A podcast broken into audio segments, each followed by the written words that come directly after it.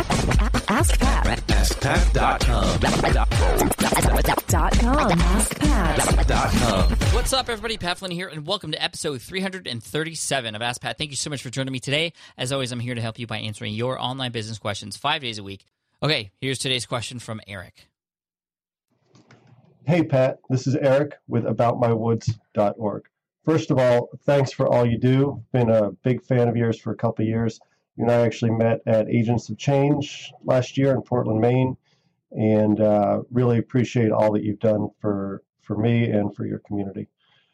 Uh, we've now got an app out to help forest landowners in the Northeast uh, learn about their woods and connect with professionals that can help them my question is pretty simple. What are some methodologies we can use to get this app in front of as many people as possible and on as many phones as possible? The population we're dealing with uh, sometimes uses internet as a research tool, but certainly not exclusively. So, uh, any ideas on creative ways we can increase downloads and get the app out as much as possible is much appreciated. Importantly, we don't need to monetize this app, uh, so um, that might influence ways you think about um, how we get this out. We really just want people to have the tool and use the information. Thanks. Eric, what's up? Thank you so much for the question. And this is an app question, which I like, and more so an app marketing question. And it's really interesting because a lot of people ask me for app marketing advice, and oftentimes it's a very, very specific course of action that each and every individual app has to take. And it's a lot based off of who that app is for. I mean, there's some general strategies that you can use, but really what it comes down to, when it comes down to the success of an app, especially if it's niche down like this, Eric, is where is your audience? Where are they at? And thinking about that and how you can get your app in front of them in those particular places. Now, first and foremost, before you even go out and start reaching out to find people and, and, and connect with people, influencers, people with email lists, people who own companies who uh, might get a hold of everybody else who wants your app.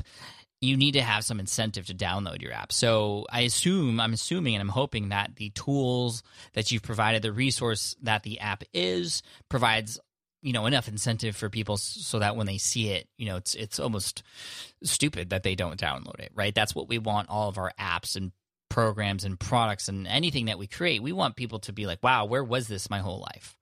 And i cannot live without this. That's how you succeed with whatever you're creating. You want people to just think about your stuff that way. This is for everybody out there listening. You want them to say wow where were you my whole life? Or if they are following you now, you want you want them to be upset if you were to leave or stop what you're doing or that product were to go away. That's the kind of fandom that you want. All right, sorry, getting repositioned repositioned here because we're going to start talking. So again, making sure that there's some sort of incentive in there. Now you can do a little bit of sort of pushing in there in terms of even more incentive to get people to subscribe. One of the things that uh, a lot of people on apps struggle with, especially when it's kind of B two B like this, is you know the businesses don't feel like they have time or they don't feel like it's worth it now what is something that all businesses want they want exposure they want some sort of uh, you know free exposure for for stuff is is always good and so one of the best things you could do is perhaps have people register to use the app and when they register it gets their business put or placed into a directory that is searchable and findable in there with their address their phone number location geolocation maybe a map or whatever.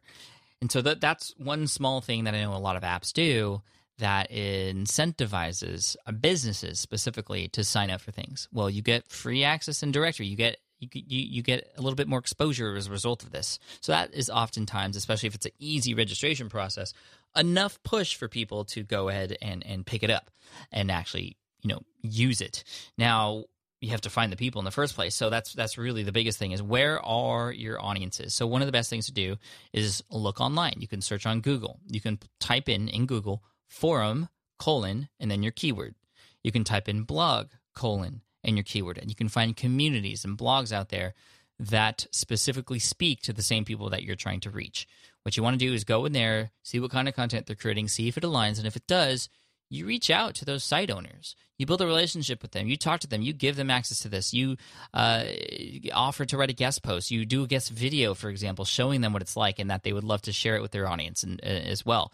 Those are things you can do and should be doing when you find the owners of those online communities. And it's just not blogs and forums, well, but there's groups maybe LinkedIn groups or Facebook groups, talking to the group owner, interviewing them. They're gonna they're gonna want more exposure for their own groups, and that way you can cross pollinate and help each other out at the same time.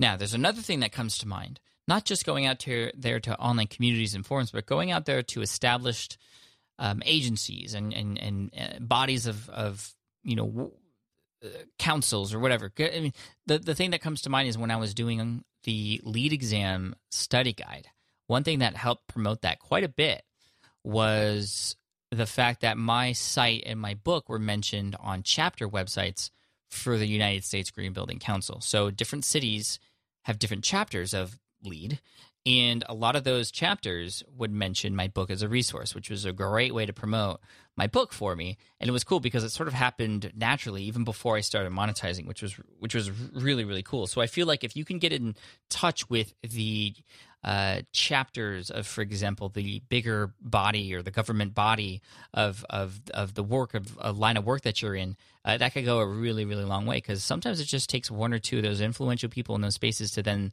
be able to give the green light to somebody to send an email out for you or to just recommend and have you as a resource on their their page. So again, that's another thing that you could do as well. Again, speaking of that email list, that's going to be really important. If you can somehow grab a database or find somebody with a database with all these people on it, it might just take one simple email or maybe an email and then a follow up email a few weeks later to really get to that tipping point where it just begins to go off on its own and people start talking about it and saying, hey, do you have this app or do you have this app? Again, making sure that there is enough uh, incent- uh, incentive in there with the tool and the resource and perhaps this directory you include uh, in it as well.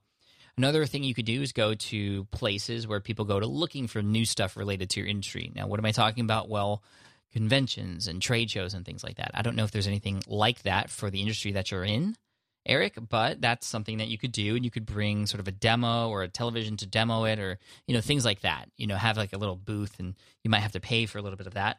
Um, I wouldn't necessarily worry about Facebook ads and Google AdWords and things like that. That I don't feel like, based on your earlier comments, are going to really work. Uh, what's going to really work is finding large groups of people in your audience together and finding influencers who can reach out and talk to them whether through an email list or a forum or a discussion group or something like that. So that that's really what's going to work best for you. And then also what I would do is make sure to have a really really well done demonstration again, showing the ins and outs of exactly what this tool can do and why everybody should have it. So, a great demo reel. You might even want to pay a little bit for that, talking a little bit about the big problems that people are having and why this app was created.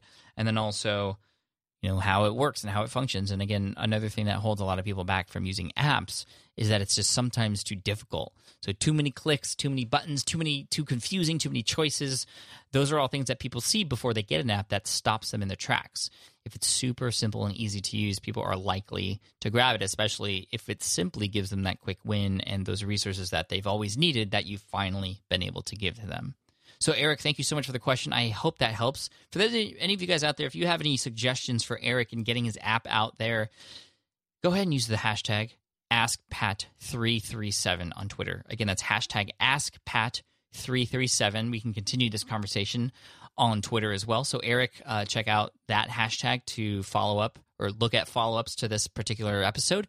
And uh, we're going to send you an Ask Pat t shirt for having your question featured here on the show. So, thank you again for the question. For those of you listening, if you have a question you'd like featured here on the show, all you have to do is head on over to askpat.com. You can ask right there on that page. All right, now, as always, I like to end with a quote, and today's quote is from Thomas L. Watson. He says, Don't make friends who are comfortable to be with. Make friends who will force you to lever yourself up. Love that. Thanks, guys. Cheers.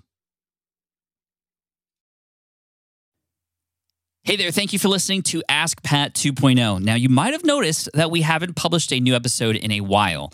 And that is because in 2023, after 1,269 episodes, we decided to sunset the show. For now, at least. In this way, we can focus our energy and efforts on our other podcasts and other projects That being said, all 1,269 episodes are still live and downloadable, and the published dates may be old, but there are still a ton of questions I've answered on the show and people I've coached. Those episodes are just as valuable as they were back then. So you can also visit smartpassiveincome.com slash askpat to dig through the archives. Plus, there's a search tool on the website that lets you search across our podcasts and blog. And of course, the Smart Passive Income podcast is still live and energetic and awesome and publishing twice a week. So make sure you're subscribed there so we can still continue this conversation. And we have some of the foremost experts and thought leaders in entrepreneurship on the show every single week. So you definitely don't want to miss it. Again, check it out. It's the Smart Passive Income podcast. Just find it wherever you're listening to this podcast. You can find it there as well. Thank you again for listening in, and I'll catch you in the next one. Cheers.